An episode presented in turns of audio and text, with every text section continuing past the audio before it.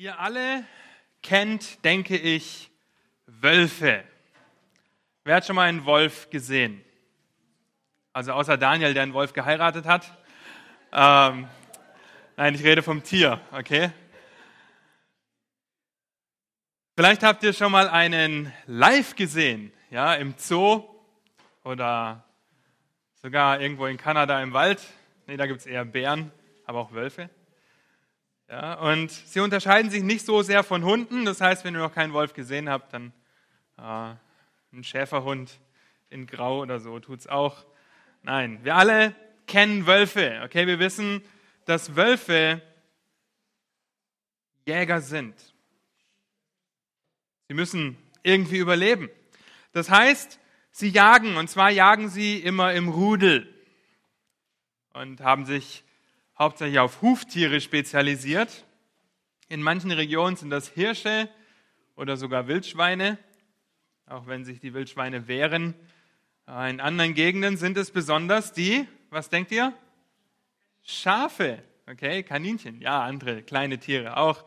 Aber vor allem die Schafe, die es ihnen angetan haben, sind listig. Sie wissen, wie sie vorgehen müssen, um ihre Beute zu schlagen. Und so töten sie kleinere Beute, wie zum Beispiel Schafe, mit einem gezielten Biss in die Kehle oder in den Nacken. Danach fressen sie als Rudel das ganze Tier auf, bis auf Knochen, die zu groß sind. Ja, sonst fressen sie wirklich alles, inklusive Knochen. Und Wölfe reißen, Wölfe jagen, Wölfe zerstören. Und im Neuen Testament stellen wir fest, dass Wölfe oft im Zusammenhang mit Schafen genannt werden. Wenn Jesus zum Beispiel sagt, hütet euch vor den falschen Propheten, die in Schafskleidern zu euch kommen, inwendig aber reißende Wölfe sind. Okay, vielleicht erkennt ihr das auf dem Bild, ein heulender Wolf im Schafspelz. Okay? Auf der anderen Seite sagt Christus auch, dass wir wie Schafe mitten unter die Wölfe gesandt sind. Es ist also sehr wichtig, dass wir verstehen, dass es Wölfe gibt und sie auf Beutezug sind und immer reißen und zerfetzen wollen. Ja, im Fall der Epheser war der vorhergesagte Fall eingetreten. In Apostelgeschichte 20, Vers 29, wir lesen aber Vers 28, sagt Paulus, so habt nun Acht auf euch selbst und auf die ganze Herde, welche der Heilige Geist euch zu Aufsehern gesetzt, über, in welcher der Heilige Geist euch zu Aufsehern gesetzt hat, um die Gemeinde Gottes zu hüten, die er durch sein eigenes Blut erworben hat. Denn ich weiß, dass nach meinem Abschied räuberische Wölfe zu euch hineinkommen, die die Herde nicht schonen. Ja, der Aufruf an die Hirten, die Herde zu beschützen vor den Wölfen, die kommen und hier, wie Paulus sogar sagt, sie kommen in die Gemeinde, sie kommen wie Wölfe im Schafsfeld. Falsche Propheten waren nicht nur in neutestamentlichen Zeiten ein Riesenproblem, ja, sondern auch im Alten Testament schon. Sie waren konstant da, wir können sie immer wieder sehen. Und laut dem Alten Testament sollte mit den falschen Propheten was geschehen? Wer weiß es? Sie sollten gesteinigt werden. Okay, sie sollten gesteinigt werden, getötet werden. Allerdings wissen wir auch, dass das Volk Israel sehr schwach darin war, die Gesetze Gottes umzusetzen und falsche Propheten nicht immer oder oft nicht gesteinigt haben. Und so konnten die falschen Propheten manipulieren, konnten ein geistliches Desaster hervorbringen und das Volk Gottes vom wahren Gott abwenden, abbringen. Geistlicher Abfall. Er ist vorprogrammiert, wenn wir uns nicht davor schützen. Wenn wir uns vor allem nicht durch Gottes Gnade davor schützen. Deshalb beschäftigen wir uns heute mit drei Merkmalen des geistlichen Abfalls und wie wir uns davor schützen können. Aber bevor wir dort einsteigen, müssen wir kurz zurückblicken, denn Paulus fängt hier nicht einen neuen Gedankengang ab, sondern er schließt vielmehr einen Gedanken ab, den er schon in Kapitel 1 begonnen hat, der sich durchzieht, bevor er zu den persönlichen Anweisungen für sein echtes Kind im Glauben übergeht. Vor zwei Wochen hat uns Daniel wunderbar die Absicht des Briefes aufgezeigt. 3, Vers 14 bis 16, damit wir wissen, wie wir im Haus Gottes wandeln sollen. Wir haben gesehen, worauf es in Gottes Gemeinde ankommt und uns vier Motivationen für unseren gottesfürchtigen Lebenswandel in Gottes Gemeinde angeschaut. Ja, das war unsere Priorität, es war unser Besitzer, Gott selbst, dem die Gemeinde gehört. Es war unser Auftrag, dass wir Säulen und Grundfesten sein sollen, ein Fundament sein sollen für die Wahrheit. Und es ging um unsere Botschaft, nämlich Christus zu verkündigen, dieser Lobpreis, das Geheimnis der Gottesfurcht, nämlich Christus selbst. Und noch weiter ausgeholt findet ihr dringliche Anweisungen zum gottesfürchtigen Verhalten in Gottes Gemeinde. Es geht schon in Kapitel 1 los, wo Paulus ausdrücklich an Timotheus schreibt, verbiete es, den falschen Lehrern ihre Lehren zu verbreiten. Dann spricht er von Leben und Lehre, wie das zusammenhängt, von der Gnade in seinem eigenen Zeugnis und kommt dann zu Kapitel 2 und 3, wo die Anforderungen an die Gemeinde sehr spezifisch werden. Wir haben das sehr intensiv betrachtet und wo sie sehr, so spezifisch werden, dass wir sehen können, wie die Gemeinde strukturiert sein darf, wie sie strukturiert sein soll, damit wir gottesfürchtig wandeln in Gottes Gemeinde.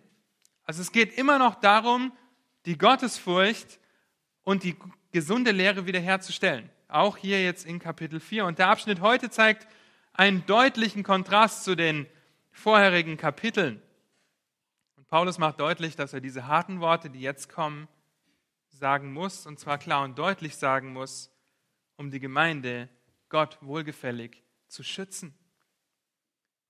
Kapitel 4, die ersten fünf Verse geben uns drei Merkmale des geistlichen Abfalls und wie wir uns davor schützen können. Und dieser Schutz, werden wir auch noch sehen, geschieht nur durch Gottes Gnade. Okay, schlagt eure Bibeln auf, Kapitel 4, wir lesen die ersten zehn Verse in diesem Kapitel und beschäftigen uns mit den ersten fünf. 1. Timotheus 4 ab Vers 1. Aber der Geist sagt ausdrücklich, dass in den späteren Zeiten manche vom Glauben abfallen werden, indem sie sich irreführenden Geistern und Lehren der Dämonen zuwenden. Durch die Heuchelei von Lügenrednern, die in ihrem eigenen Gewissen gebrandmarkt sind. Sie verbieten zu heiraten und fordern den Verzicht auf bestimmte Speisen, welche doch Gott geschaffen hat, damit sie mit Danksagung empfangen werden von denen, die gläubig sind und die Wahrheit kennen. Denn alles, was Gott geschaffen hat, ist gut und nichts verwerflich, wenn es mit Danksagung empfangen wird. Denn es wird geheiligt durch das Wort Gottes und Gebet. Wenn du dies den Brüdern vor Augen stellst, wirst du ein guter Diener Jesu Christi sein, der sich nährt mit dem Wort des Glaubens und der, gesunden, und der guten Lehre, der du nachgefolgt bist. Die unheiligen Altweiberlegenden aber weise ab, dagegen übe dich in der Gottesfurcht. Denn die leibliche Übung nützt wenig, die Gottesfurcht aber ist für alles nützlich, da sie die Verheißung für dieses und das zukünftige Leben hat. Glaubwürdig ist das Wort und aller Annahme wert, denn dafür arbeiten wir auch und werden geschmäht, weil wir unsere Hoffnung auf den lebendigen Gott gesetzt haben, der ein Retter aller Menschen ist, besonders der Gläubigen. Erinnert euch, dass er in Kapitel 3 schon von der Gottesfurcht spricht, dieses große Geheimnis der Gottseligkeit, der Gottesfurcht. Und dann in Vers 8 in Kapitel 4 spricht er wieder davon, von der Gottesfurcht. Aber wir sind in dem Abschnitt, wo es nach wie vor um Gottesfurcht geht. Und was Paulus hier macht in den ersten fünf Versen, das ist heute nicht mehr in. Ja, ist heute absolut nicht modern, wird nicht toleriert, weil wir ja lieben sollen. Weil wir doch nicht die anderen verurteilen können, weil wir doch nicht warnen sollen. Ja, ihr kennt die Ökumene, wo alle Religionen unter einem Dach friedlich zusammen sind. Paulus macht das nicht, okay? Er prangert ganz deutlich die falsche Lehre an, weist sie zurecht und warnt vor dem geistlichen Abfall. Wir müssen konkret davor warnen und falsche Lehre beim Namen nennen. Das haben wir schon in Kapitel 1 gesehen, denn Irrlehre bringt immer Streit hervor. Erinnert euch vielleicht, sie verfehlt immer das Ziel und sie ist immer Einbildung. Ja, und so stehen wir in der Gefahr, wenn wir Irrlehre nicht zurechtweisen, dass wir sie dulden. Und die Gefahr der Irrlehre besteht nicht darin, dass gewisse Leute was Falsches glauben, sondern dass sie etwas Falsches verkündigen. Dass sie sich vorne hinstellen und ein falsches Evangelium predigen. Joe Austin, Joyce Meyer, die, wie ihr wisst, das Wohlstandsevangelium predigen. Benny Hinn, die Emerging Church, die nicht mehr von Sünde spricht und sehr benutzerfreundlich ist, große Show macht vorne und dann auf irgendwelche Lebensumstände eingeht, ohne die Bibel aufzuschlagen? Die katholische Kirche und viele, viele mehr. Ja, wir hätten hier gar nicht die Zeit, die vielen Irrlehren, die Gottes Wort direkt widersprechen, aufzuzeigen. Wir müssen davor warnen, weil sie in die Irre führen. Und wenn wir das nicht machen, dann wird der geistliche Abfall noch größer. Ja, das Abwenden von Gott und das Zuwenden zu einer falschen Lehre. Und Paulus holt uns nach diesem wunderbaren Lobpreis in Kapitel 3 am Ende, wo er Christus als den Verherrlichten, den Erhabenen preist und anpreist, holt er uns zurück auf den Boden der Tatsachen. Gibt uns drei Merkmale des geistlichen Abfalls. Fängt an mit aber. Das ist zwar so, dass das Geheimnis der Gottesfurcht offenbart ist in Christus, aber der Geist hat ausdrücklich gesagt, dass in den letzten Tagen viele abfallen werden. Und so ist das erste Merkmal, dass geistlicher Abfall keine Überraschung ist. Geistlicher Abfall ist keine Überraschung, Vers 1. Aber der Geist sagt ausdrücklich, dass in den späteren Zeiten manche vom Glauben abfallen werden, indem sie sich irreführenden Geistern und Lehren der Dämonen zuwenden. Eindeutig, ausdrücklich. In Vers 1 finden wir die Chronologie des Abfalls und den Ursprung des geistlichen Abfalls. Ja, erst die Chronologie. Wir sollten uns kein bisschen wundern, wenn Menschen plötzlich die Gemeinde verlassen, weil ihr Leben schwieriger wird, vor Herausforderungen steht oder sie die Wahrheiten der Bibel nicht mehr anerkennen ja, weil sie vielleicht mit gewissen Themen nicht klarkommen und sagen, das sehe ich aber nicht so, und dann wenden sie sich ab vom Glauben. Es sollte uns nicht überraschen, weil Paulus es hier deutlich sagt, und Paulus gibt sogar den ähm, Credit, wie sagt man auf Deutsch? Meine Güte. Die Anerkennung gibt er Gott selbst, weil der Geist selbst ausdrücklich sagt. Okay, Paulus schreibt das hier und wir wissen das. Ja, wir sehen das auch in vielen Prophetien im Alten Testament, wo Gericht gesprochen wird, weil Israel abgefallen ist. Ja, heute fallen viele ab. Der Geist sagt ausdrücklich, dass in den späteren Zeiten einige abfallen werden. Sollte uns also nicht überraschen. Die Chronologie wird deutlich, okay? In den letzten Zeiten oder in den späteren Tagen. Und in dieser Zeit befinden wir uns seit der Himmelfahrt Jesu. Ja, schaut in Hebräer 1, Vers 1 und 2. Ihr kennt diese Verse, nachdem Gott in vergangenen Zeiten vielfältig und auf vielerlei Weise zu den Vätern geredet hat durch die Propheten, hat er in diesen letzten Tagen zu uns geredet durch den Sohn. Also wir befinden uns in den letzten Tagen und deshalb sollten wir nicht überrascht sein, wenn einige vom Glauben abfallen. Aber was bedeutet es, vom Glauben abzufallen? Bedeutet das, dass ich mein Heil verlieren kann? Dass Gott mich entadoptiert? Wir glauben nicht daran, okay, dass wir unser Heil verlieren können. Es ist von Gott gewirkt. Er hat erwählt, berufen und gerettet und er wird verherrlichen. Nichts kann uns aus der Hand Gottes reißen, nicht mal wir selbst. Nichts kann das Siegel des Heiligen Geistes lösen, nicht mal wir selbst. Okay, wir glauben an die Unverlierbarkeit des Heils. Und Leute, wenn wir unser Heil verlieren könnten, dann hätten wir so ein Riesenproblem, weil wir uns niemals bewusst sein könnten, ob wir gerettet sind oder nicht. Wir können unser Heil nicht verlieren. Wir wissen auch, dass Paulus sagt, dass das kein Freibrief zur Sünde ist. Nichts kann uns aus der Hand Gottes lösen. Und dennoch spricht die Bibel vom geistlichen Abfall. Was bedeutet das? Was bedeutet es, geistlich abzufallen? In Hebräer 6, Vers 4 schreibt der Autor, dass es unmöglich ist, solche zur Buße zu erneuern, die einmal erleuchtet worden sind und die himmlische Gabe geschmeckt haben und des Heiligen Geistes teilhaftig geworden sind. Sie haben geschmeckt, aber nicht runtergeschluckt. Ja, stellt euch das vor wie ein Kaugummi. Ja, der Kaugummi, ihr steckt ihn in den Mund, oh, Zitronenminze, schmeckt gut. Okay, aber was machen wir mit einem Kaugummi normalerweise, wenn es uns nicht mehr schmeckt? Wir spucken ihn wieder aus. Wir schlucken ihn nicht runter, weil wir wissen, dass er schwer verdaulich ist. Wir spucken ihn aus. Und genauso ist es hier gemeint. Sie haben das geschmeckt. Sie haben gesehen, oh, das ist so toll, auch die Gemeinschaft der Heiligen. Sie sind teilhaftig geworden am Heiligen Geist. Das heißt, sie haben gesehen, wie der Heilige Geist durch die Gemeinde wirkt und in den Gläubigen wirkt. Und sie waren Nutznießer des Evangeliums und Nutznießer der Gemeinde. Und eine weitere aufschlussreiche Stelle findet ihr in Lukas Kapitel 8. Als Jesus das Gleichnis vom Seemann erklärt in Vers 13. Die aber auf dem Felsen sind die, welche das Wort, wenn sie es hören, mit Freuden aufnehmen. Der Kaugummi schmeckt gut am Anfang aber sie haben keine Wurzel. Sie glauben nur eine Zeit lang und zur Zeit der Versuchung fallen sie ab. Und wir kennen solche Leute.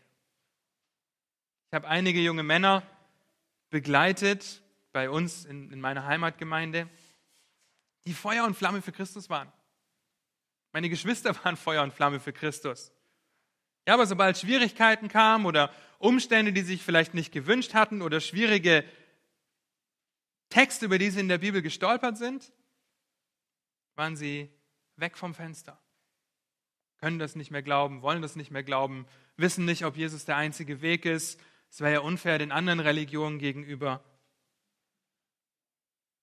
Es ist so traurig, wie wir sehen, wie sie bewusst den Glauben ablehnen, aber teilhaftig geworden sind der Gemeinschaft der Gemeinde. Versteht das bitte? Okay, es geht nicht darum, dass wahre Gläubige ihr Heil verlieren können. Es geht darum, dass es Nutznießer gibt, die in der Gemeinde sind, die das Evangelium nicht verstanden haben, ja, die alles schön und toll finden, bis irgendwann Schwierigkeiten kommen.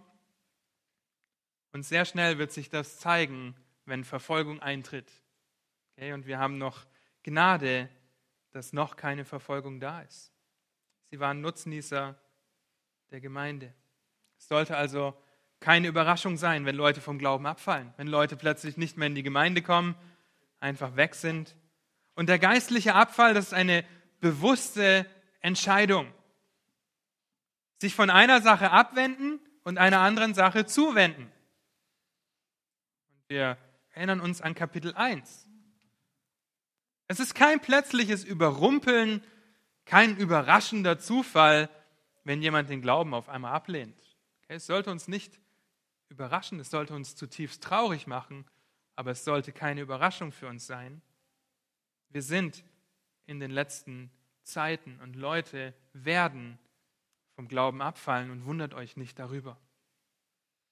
Sie wenden sich vom Glauben ab und einer, einem anderen Inhalt zu, und in Vers 1 finden wir weiter den Ursprung des geistlichen Abfalls. Die Wurzel der Irrlehre in Ephesus.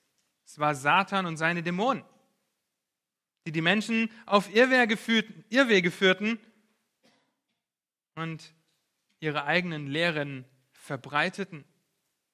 Es sind irreführende Geister und Lehren der Dämonen, denen sich einige zuwenden, was gleichzeitig geistlicher Abfall ist. Ich kann nicht beides gleichzeitig tun. Wenn ich mich Lehren der Dämonen, also ihr Lehre und ihre führenden Geistern zuwende, muss ich mich vom Glauben abwenden. Es geht hier nicht darum, dass Dämonen selbst gelehrt haben, sondern dass die Lehre der falschen Lehrer dämonischen Ursprungs ist. Sie sind in die Fallstricke Satans gefallen, 2 Timotheus 2, Vers 26. Und auch schon in 1 Timotheus 1 wird davon geredet, dass Paulus dem Satan übergibt, beziehungsweise davor warnt, nicht in die Fallstricke zu geraten und auch verbietet, falsche Lehre zu verbreiten. Und wir müssen uns vor falscher Lehre in Acht nehmen. Sie ist irreführend, sie ist dämonisch, weil sie nicht von Gott kommt. Und es sollte uns nicht überraschen, dass sie kommt. Und es sollte uns nicht überraschen, dass einige vom Glauben abfallen. Geistlicher Abfall ist keine Überraschung. Das zweite Merkmal des geistlichen Abfalls findet ihr in Vers 2. Geistlicher Abfall basiert auf falschen Lehrern. Vers 2. Indem sich irreführenden Geistern und Lehren der Dämonen zuwenden, durch die Heuchelei von Lügenrednern, die in ihrem eigenen Gewissen gebrandmarkt sind. Etliche fallen vom Glauben ab. Wie genau das funktioniert, sagt Vers 2. Durch falsche Lehrer. Irgendjemand muss diese falsche Lehre säen, verbreiten, verkündigen. Und hier finden wir neben den Gläubigen und den Abgefallenen noch eine dritte Gruppe, nämlich die falschen Lehrer, vor denen die Bibel so klar und deutlich warnt, über die sie aber auch sagt, dass sie ein sehr hartes Gericht ereilen wird. Sie werden uns zweifach beschrieben, diese falschen Lehrer. Sie sind wirklich Wölfe im Schafspelz, die versuchen zu zerstören und zu zerreißen. Zunächst bezeichnet Paulus sie als heuchlerische Lügenredner die Heuchelei von Lügenrednern. Und es ist wichtig, dass Paulus diese klare Definition trifft, weil der ganze erste und zweite Timotheusbrief dazu dient, Irrlehre zu entlarven, sie bloßzustellen, sie zurechtzuweisen, ihre Absicht zu hinterfragen und aufzudecken, um die Gemeinde zu schützen. Und diese Irrlehrer, diese heuchlerischen Lügenredner, sie wissen, was sie machen. Und sie wissen, dass das, was sie lehren, falsch ist. Und dennoch machen sie fröhlich so weiter und reißen etliche mit sich. In Römer 16 heißt es über solche Menschen, ich ermahne euch aber, ihr Brüder, gebt Acht auf die, welche Trennungen und Ärgernisse bewirken im Widerspruch zu der Lehre, die ihr gelernt habt. Also gebt Acht auf die falschen Lehrer und meidet sie. Wir sollen ihnen aus dem Weg gehen, wir sollen sie meiden, müssen vor ihnen warnen, denn solche dienen nicht unserem Herrn Jesus Christus, sondern ihrem eigenen Bauch. Durch wohlklingende Rede und schöne Worte verführen sie die Herzen der Arglosen.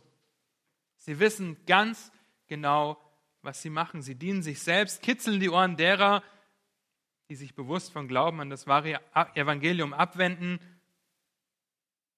um sich selbst zu bereichern. Ah, dir wird es gut gehen, wenn du mir 50 Euro überweist. Und wenn mir 100 überweist, dann bete ich auch noch für dich. Und die Leute wollen das hören, weil sie wollen sich ihr Heil irgendwie selbst erkaufen können, erarbeiten können.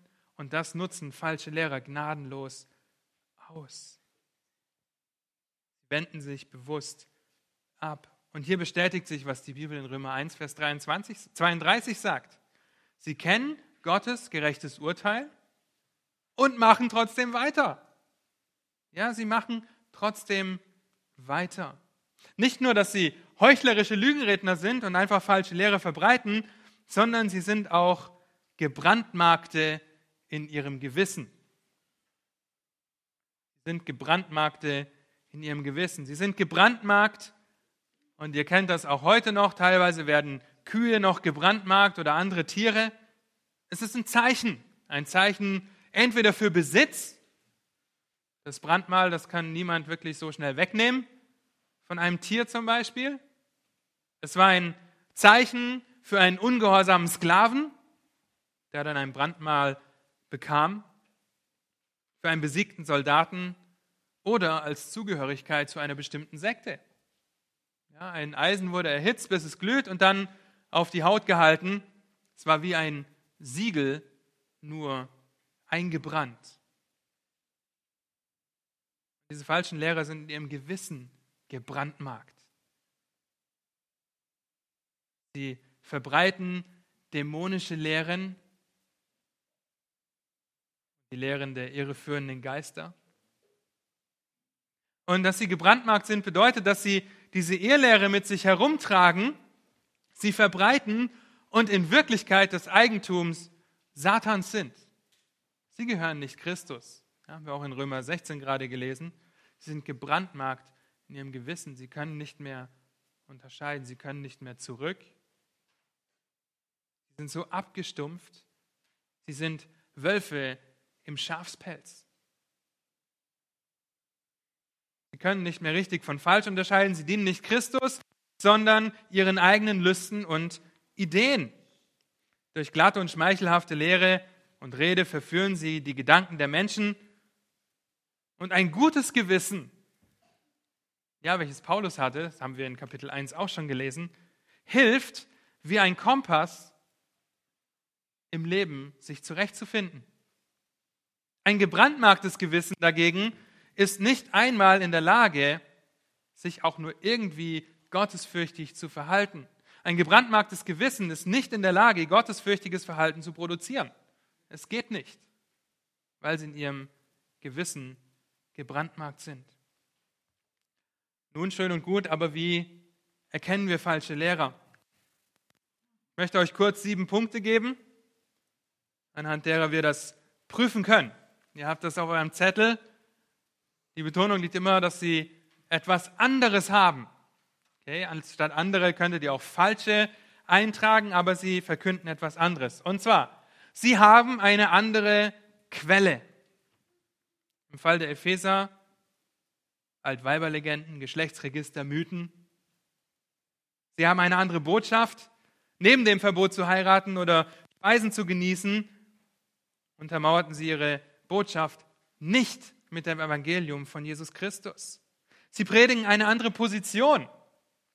Sie verheißen Frieden, während sie selbst Sklaven Satans sind und ihre Lügenreden verbreiten.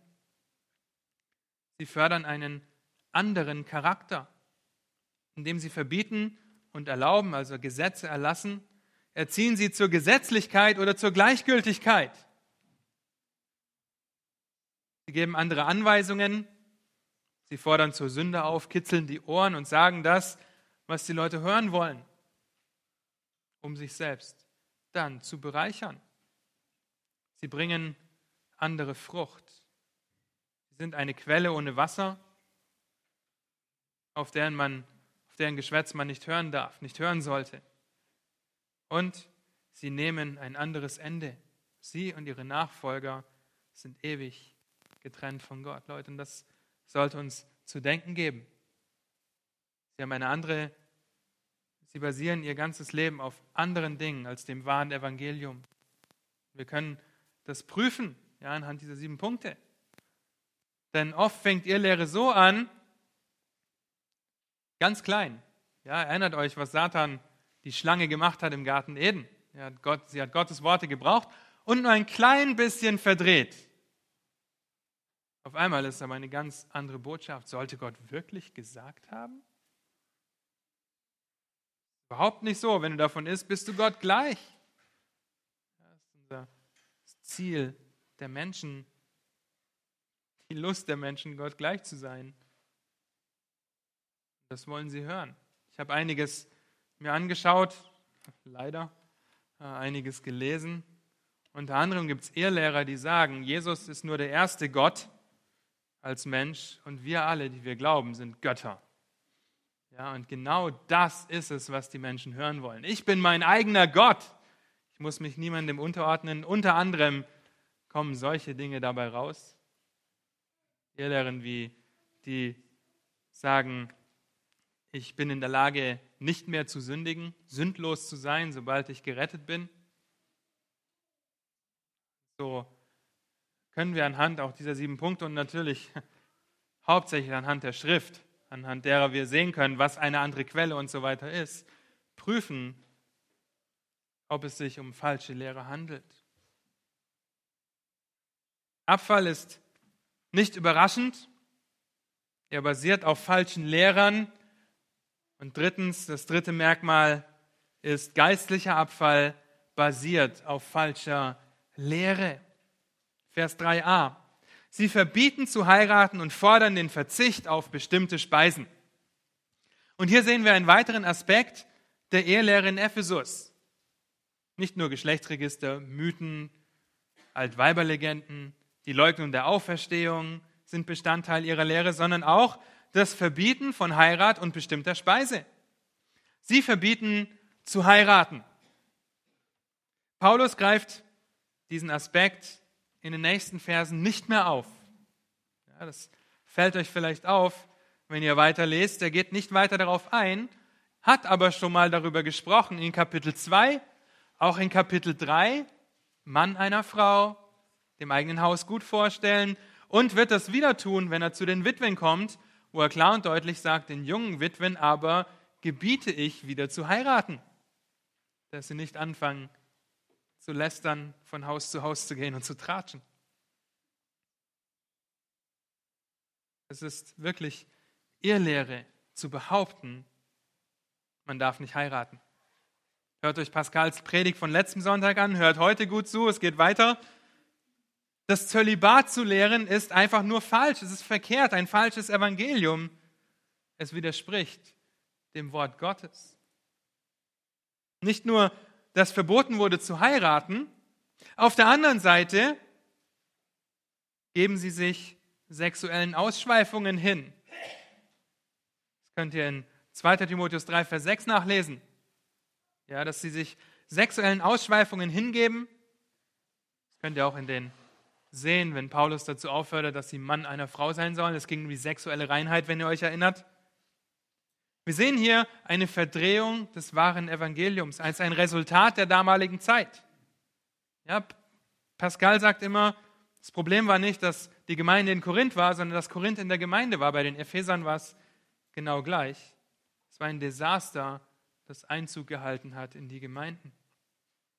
Das zweite Verbot ist ein Verbot zu essen, bestimmte Speisen zu essen.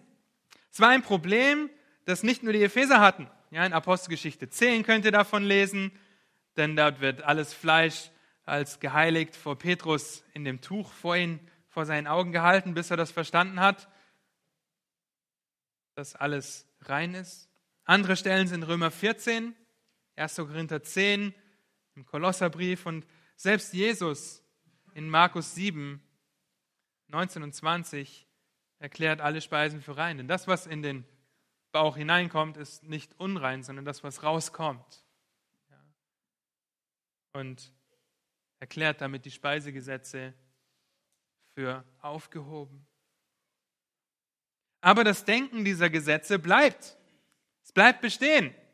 Und in den nächsten Versen erklärt Paulus, warum diese Gesetze falsch sind, die jetzt hier in Ephesus gelehrt wurden und warum sie dem Evangelium widersprechen. Die falschen Lehrer verstanden das nicht und verbaten gewisse Speisen. Davon ausgenommen war aber zum Beispiel der Alkohol. Man sagen würde, wenn ich was verbieten würde, dann wären es die berauschenden Dinge. Der war ausgenommen, denn Paulus macht in Kapitel 3 deutlich, was soll ein Ältester und ein Diakon nicht? Sie sollen nicht vielem Weingenuss ergeben sein. Offensichtlich war das ein Problem. Und die Frage, die wir uns hier stellen müssen, ist, ist es falsch, Regeln aufzustellen? Ist es falsch, Regeln aufzustellen? Regeln ja oder nein? Und die Antwort, die Paulus hier gibt in Ephesus, ist ein eindeutiges Ja, es ist falsch, Regeln aufzustellen, wenn sie zur Lehre werden. Wir sollen diszipliniert sein, aber nicht nur in Bezug auf heiraten oder essen. Wir sollen in allen Bereichen diszipliniert sein und Gott die Ehre geben. Regeln sind gut, solange sie dazu dienen, einen guten und richtigen Rahmen für das Leben zu stecken. Und ich rede jetzt von Regeln als Dinge, wo die Bibel uns Freiraum gibt. Okay, es ist keine Sünde, ein Cajon hier vorne hinzustellen bei der Musik, weil uns die Bibel nicht klar und deutlich sagt, wie wir in der Gemeinde Loblieder singen sollen. Ja, es ist aber deutlich, dass ich jetzt nicht mich in sexueller Unzucht verübe, weil die Bibel klar und deutlich dort sagt, das nicht. Wer mich liebt, der hält meine Gebote. Aber wir haben in manchen Punkten Freiraum und dort ist es falsch, die Regeln zur Lehre zu machen. Regeln sind gut, wenn sie dazu dienen, Gott ähnlicher zu werden, ihm die Ehre zu geben und uns wachsen lassen. Aber wenn Regeln dazu dienen sollen, dass wir gerettet werden oder heilig werden oder Gott irgendwie zu besänftigen, weil wir so toll sind, dann werden diese Regeln tödlich, absolut tödlich. Denn in diesem Fall ist es Gesetzlichkeit und die menschliche Fähigkeit wird betont, während Gottes Gnade völlig untergraben wird. Sobald ich sage, ich kann aus eigener Kraft irgendwie irgendwas tun oder ich muss etwas tun, um das und das vor Gott zu erreichen, ist es tödlich. Versteht es bitte. Ja, Regeln sollen dir dienen. Regeln, die nicht klar definiert sind, sollen dir dienen, Gott ähnlicher zu werden. Sobald du anfängst, den Regeln zu dienen, bist du ein gesetzlicher Götzendiener. Und das sind harte Worte. Ja, ich darf mir Regeln aufstellen. Wir sollen besonnen sein, aber sobald die Regeln mich so sehr diktieren, dass ich denke, ich muss diese Regeln einhalten, dann neige ich zur Gesetzlichkeit. Ein Beispiel, wir machen einen Rhythmus mit Anna, wir legen sie hin und das hat uns sehr lange diktiert, okay, weil wir nicht verstanden haben, okay, es ist ja gar nicht schlimm, wenn sie auch mal eine halbe Stunde weniger schläft oder eine Stunde später ins Bett geht. Wir haben die Regel, diesen Rhythmus, haben wir zur absoluten Instanz gemacht, zum absoluten Maßstab und wehe, Anna ist nicht um sechs im Bett. Dann waren wir sofort gestresst und wir haben das erst in den letzten Wochen verstanden, dass wir nicht da sind, um dieser Regel zu dienen, sondern uns die Regel dienen sollen, dass wir Anna gut und Gott wohlgefällig erziehen können. Regeln dürfen nicht zum Gesetz werden. Es sei denn, die Bibel macht sie klar und deutlich zum Gesetz. Du achtest auf Ernährung? Sehr gut. Du möchtest, dass dein Kind im Gottesdienst oder der Bibelstunde stillsitzt? Super. Absolut gut. Aber wenn wir anfangen, es zum Gesetz zu machen, dass ich nie wieder Kohlenhydrate essen darf, ja, oder dass mein Kind nur auf meinem eigenen Schoß still sitzt, wenn ich es so umklammer, dann ist es gefährlich und eine Regel, die dir eventuell hilft, Gott ähnlicher zu werden und ihm die Ehre zu geben, aber einen anderen vielleicht nicht. Ja, ein anderer kommt vielleicht super damit klar, ich kann Kohlenhydrate essen, ich mache dafür dann halt vier Stunden Sport am Tag, zum Beispiel. Okay? Oder mein Kind sitzt da und malt halt auf dem Stuhl, ja, beschäftigt sich still. Und das hilft mir, dass ich aufpassen kann. Also, Leute, machen wir nicht zu Regeln, wo die Bibel nicht eindeutig sagt, das sind Regeln. Wir sind unterschiedlich. Okay? Wir können auf unterschiedliche Weise das umsetzen, was es heißt, in Gottesfurcht zu wandeln. Okay? Und das ist so gut, das trifft auf alles Mögliche zu. Ja, das trifft auf die Musik zu. Ja, das trifft auf, darauf zu, welche Technik wir haben. Ja, der eine sagt, wenn ich einen Computer bei mir zu Hause habe, dann falle ich sofort auf die Nase und sündige. Aber deswegen kann ich es nicht zum Gesetz machen, dass niemand mehr einen Computer haben darf.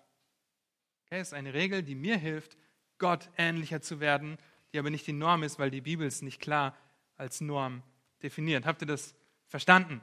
Hoffentlich, okay? Wir dürfen uns schützen, wir dürfen Mauern aufbauen, wir sollen besonnen sein, wir dürfen Regeln aufbauen, aufstellen, aber sie nicht zum heilsnotwendigen Gesetz machen. Ja, die Irrlehrer in Ephesus haben verboten zu heiraten von vorne, ich verbiete euch zu heiraten. Das wäre schlecht. Ich verbiete euch gewisse Dinge zu essen, wäre schlecht. Ich erzähle euch irgendwelche Mythen und Altweiberlegenden, in der Predigt eventuell, wäre schlecht. Ich möchte nicht Regeln aufstellen, um sie zum Gesetz zu machen. Und die falschen Lehrer in Ephesus hatten durch ihre falschen Lehren Regeln und Gesetze eben aufgestellt, die von irreführenden Geistern und dämonischen Lehren herkamen. Sie entspringen nicht der guten Lehre und der Gottesfurcht. Wir sind immer noch in diesem Argument. Drei Merkmale des geistlichen Abfalls.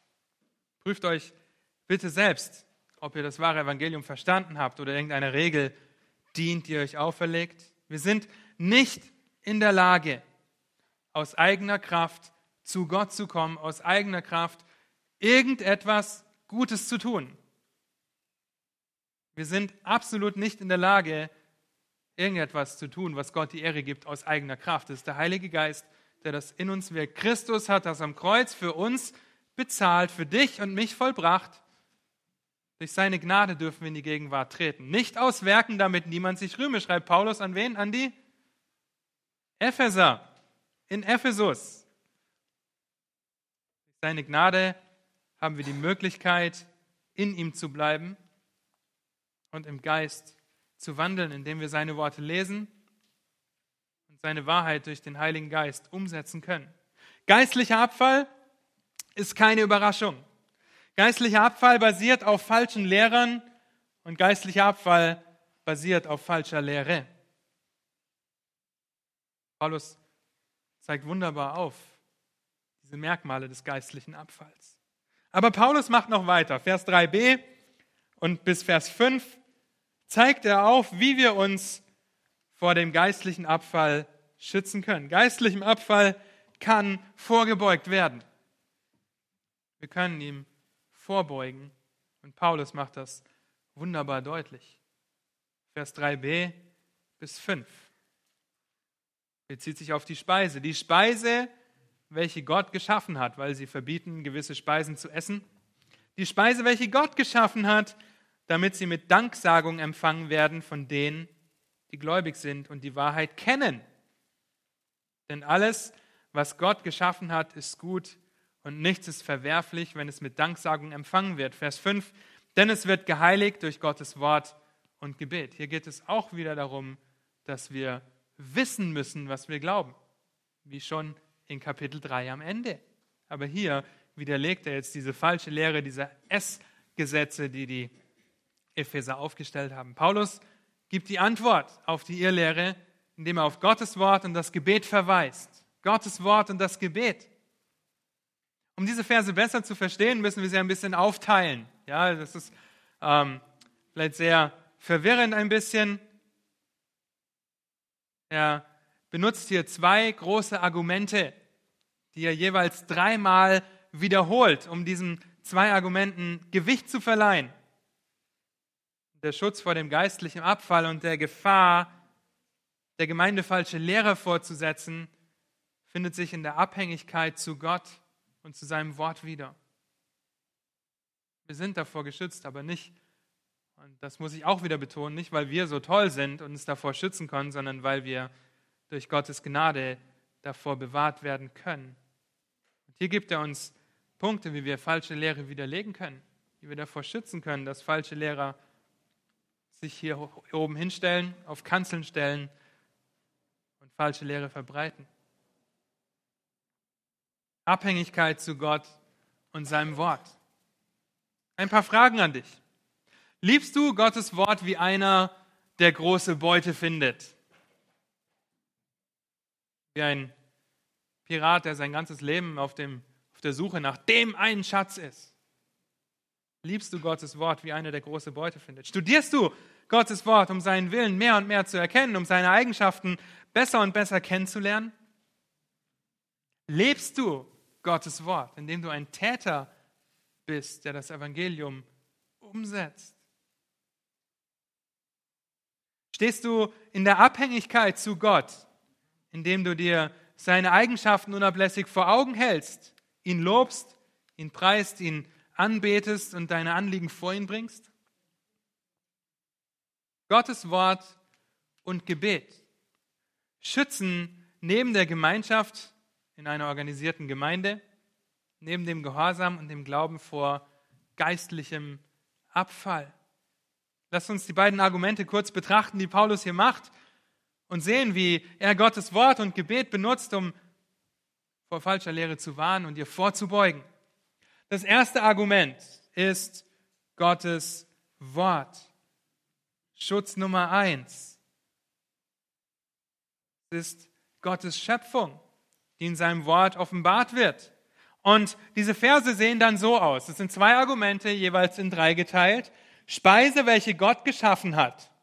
Denn alles, was Gott geschaffen hat, ist gut und nichts verwerflich, denn es wird geheiligt durch Gottes Wort. Ein Argument in drei Aussagen verpackt, die diesem Argument Gewicht verleihen. Schutz Nummer eins ist Gottes Wort. Eine dreifache Bestätigung, Gottes Schöpfung ist gut. Und wenn alles, was Gott geschaffen hat, gut ist, dann ist auch die Speise gut. Jede Art von Essen ist in sich selbst rein, weil Gott es so geschaffen hat. Und die Regeln, die er dem Volk Israel gegeben hat, die sind aufgehoben. An Titus schreibt Paulus, den Reinen ist alles rein, den Befleckten aber und Ungläubigen ist nichts rein. Jetzt also zu sagen, dass manches Essen nicht gut ist, widerspricht Gottes Absicht und Gottes Aussage, alle Speisen als gut geschaffen zu haben. Aber hier besteht nicht die Frage der Menge und der Motivation, warum wir essen. Okay, es geht darum, dass wir weise mit dem umgehen, was Gott uns gegeben hat, als kleiner Einschub. Es geht nicht darum zu verbieten und sagen, du darfst nur das essen und du darfst nur das essen. Es geht um die Motivation und die Menge. Wenn ich jeden Tag 10 Kilo Fleisch esse, ist das ungesund. Leider. Nein. Ja. Es geht darum, dass wir weise mit dem uns anvertrauten Tempel des Heiligen Geistes umgehen.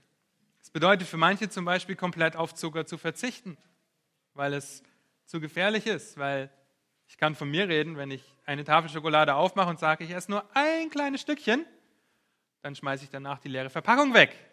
Ja, und deshalb mein Schutz, ich mache die erst gar nicht auf. Ja, einfach als Schutz. Es bedeutet nicht, dass ich jetzt jedem sage, du darfst nie wieder Schokolade essen. Ja, ich mache das nicht zum Gesetz, aber ich möchte mit dem Essen, was Gott uns anvertraut hat, gut umgehen und es gut einsetzen. Aber Zucker ist keine Sünde. Schokolade ist keine Sünde. Fleisch ist keine Sünde. Sondern das unsere Motivation und natürlich auch die Menge, wie wir das verspeisen. Aber das ist dann unsere Verantwortung.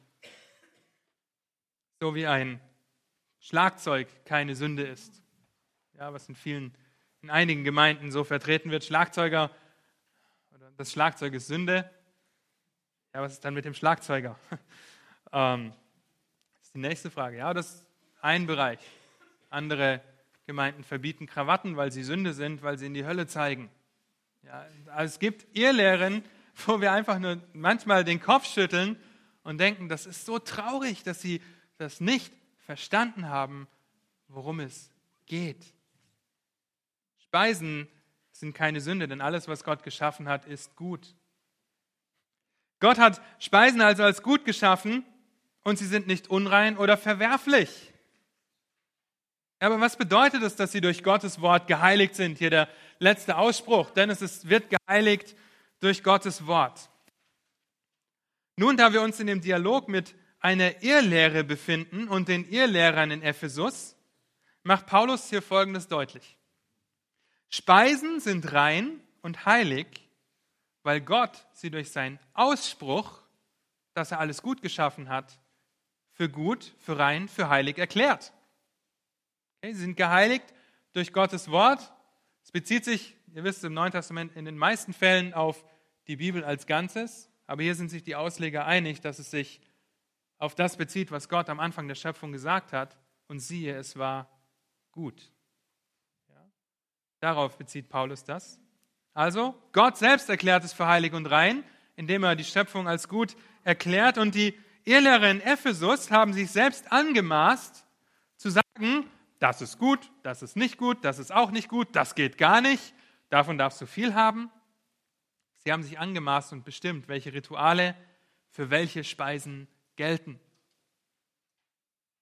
Paulus argumentiert hier gegen die Irrlehre mit dem ersten Schutz vor dem geistlichen Abfall, nämlich mit Gottes Wort. Gottes Wort ist der erste und der letzte Maßstab, an dem wir uns ausrichten sollten. Nicht irgendeine Idee, die nicht auf dem wahren Evangelium beruht. Im Vertrauen auf die irrtumslose, souveräne Inspiration der Heiligen Schrift können wir uns durch Gottes Gnade davor schützen, können wir uns Schutzmauern aufbauen, falsche Lehre zu erkennen und so vor dem Abfall einen Schutz aufzubauen. Eben aufzupassen, dass hier keine Wölfe im Schafspelz kommen und ein falsches Evangelium verkündigen.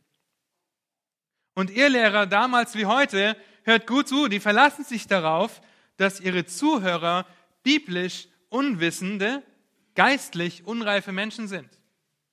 Ja, die verlassen sich drauf, wenn sie kommen, ah, die kennen ihre Bibel eh nicht, also kann ich mal Römer Kapitel 19, Vers 3 zitieren. Einige lachen, das ist gut. Ja. Römer 19, Vers 3 gibt es nicht. Ihr könnt gerne nachschauen, gibt es nicht. Ja, sie verlassen sich darauf, dass ihre Zuhörer biblisch unwissende, geistlich unreife Menschen sind, die ihren Lehren blind folgen, weil sie so ein tolles Charisma haben, eine so tolle Ausstrahlung.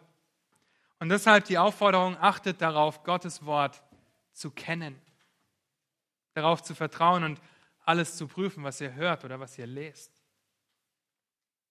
Der zweite Schutz, den Paulus aufzeigt, ist das Gebet.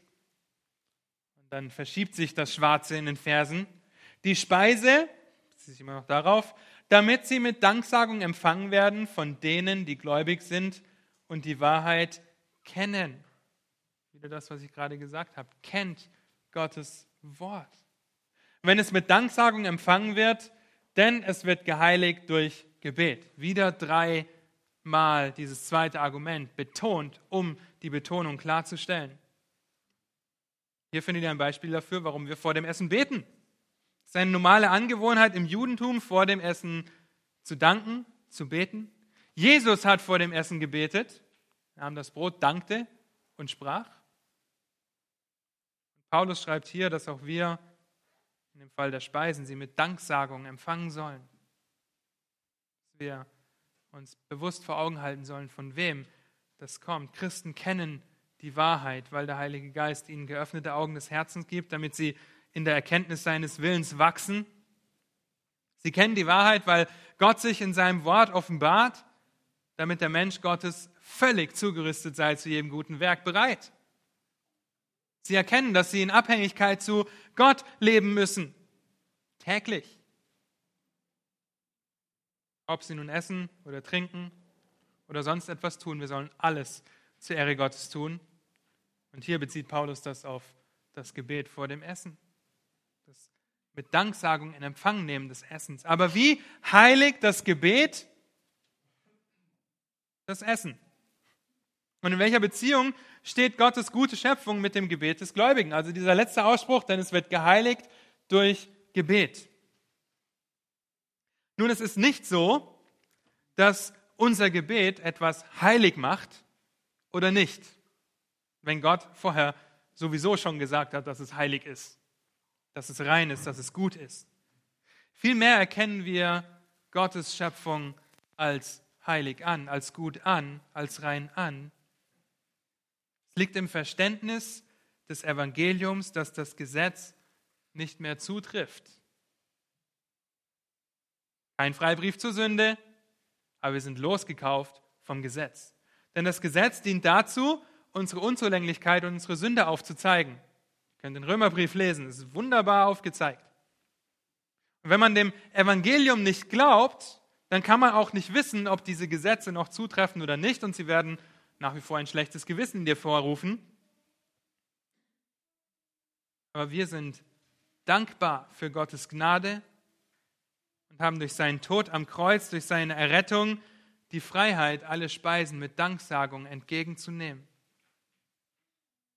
Das Gebet der Danksagung ist eine Anerkennung von Gottes Ausspruch aus Psalm 24. Da heißt es gleich im ersten Vers, Dem Herrn gehört die Erde und was sie erfüllt, der Erdkreis und seine Bewohner. Alles gehört Gott. Deshalb gebührt auch dem Herrn die Danksagung und die Ehre dafür. Deshalb beten wir ihn an, deshalb beten wir ihn als den Schöpfer an, denn ihm gehört alles, alles ist für ihn, durch ihn und zu ihm hingeschaffen. Die Schöpfung ist gut, bis auf den Sündenfall, der die ganze Schöpfung seufzen lässt. Die Schöpfung hat nicht gesündigt. Okay? Der Mensch als Geschöpf hat gesündigt und hat sich gegen Gott aufgelehnt und damit eine gefallene Welt hervorgebracht. Aber die Welt, die Schöpfung ist nicht gefallen. Der Mensch in der Schöpfung als geschaffenes Wesen ist gefallen. Und sobald wir errettet werden, wird diese alte Natur weggenommen und werden auch neu gemacht. Ihr wisst das. Wir werden in einen geheiligten Zustand erschaffen als neue Schöpfung.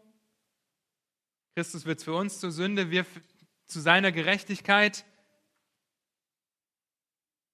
Und wir werden geistlich lebendig und erkennen auf einmal, dass Gott alles gehört, dass er alles geschaffen hat, dass wir ihm dafür danken sollten, ihn anbeten sollten und ihm unsere Anliegen vorbringen sollten. Stellst du dich in Gottes Abhängigkeit? Meine Frage an dich. In allen Bereichen unterstellst du dich seinem Wort und drückst deine Dankbarkeit zu ihm im Gebet aus? Bleibe bei dem, was Gottes Wort sagt. Ja, du kannst Psalmen nehmen und sie beten, du kannst Gottes Wahrheiten beten. Wir sollen unsere Anliegen mit Danksagung vor ihn bringen, schreibt Paulus an die Philipper. Wenn wir in dem bleiben, was Gott sagt und in seiner Abhängigkeit stehen,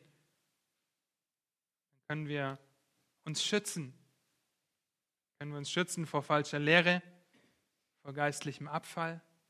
Aber es geschieht nur ausschließlich durch Gottes Gnade. Drei Merkmale des geistlichen Abfalls und wie wir uns durch Gottes Gnade dafür schützen können. Erschrick nicht, ja, wenn Menschen plötzlich die Gemeinde verlassen. Ist keine Überraschung. Sie werden sich abwenden und falsche Lehre zuwenden. Sei auf der Hut vor falschen Lehrern, die heuchlerische, gebrandmarkte Lügenredner sind. Und höre nicht auf die falsche Lehre, die sie verbreiten, die dich in Sünde verstricken und klar gegen Gottes Maßstäbe sind. Achte vielmehr auf Gottes Wort und sei aktiv in der Abhängigkeit, im Gebet.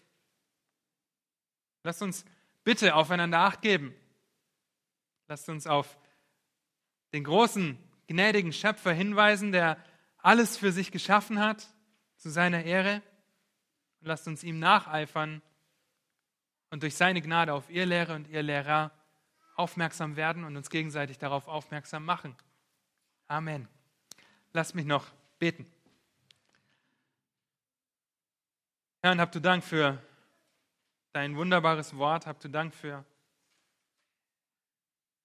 die Klarheit, mit der du uns dich geoffenbart hast, mit der du deutlich machst, wie dringend und wichtig es ist, vor Irrlehre zu warnen, darauf aufmerksam zu machen und uns in deine Abhängigkeit zu stellen. Und so flehe ich dich an, dass du uns bewahrst vor falscher Lehre, dass du davor bewahrst und dass du überführst, wenn auch hier Leute sind, die dein Evangelium nicht verstanden haben und einfach nur die Gemeinschaft hier toll finden, dein Wort vielleicht auch toll finden, die glauben, dass es einen Gott gibt, aber selbst die Dämonen glauben und zittern. Und so bete ich, dass du überführst durch dein Wort, dass du Gnade schenkst, Bewahrung gibst, dass du rettest.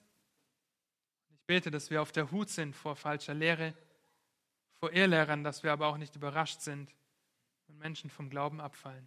Bitte dich, dass du Gnade schenkst, auch für den Gottesdienst. Gib du Gnade zum Reden und zum Hören. Dann schenk du auch Gnade in der Gemeinschaft, die wir haben, dass wir dich ehren und dich hochhalten.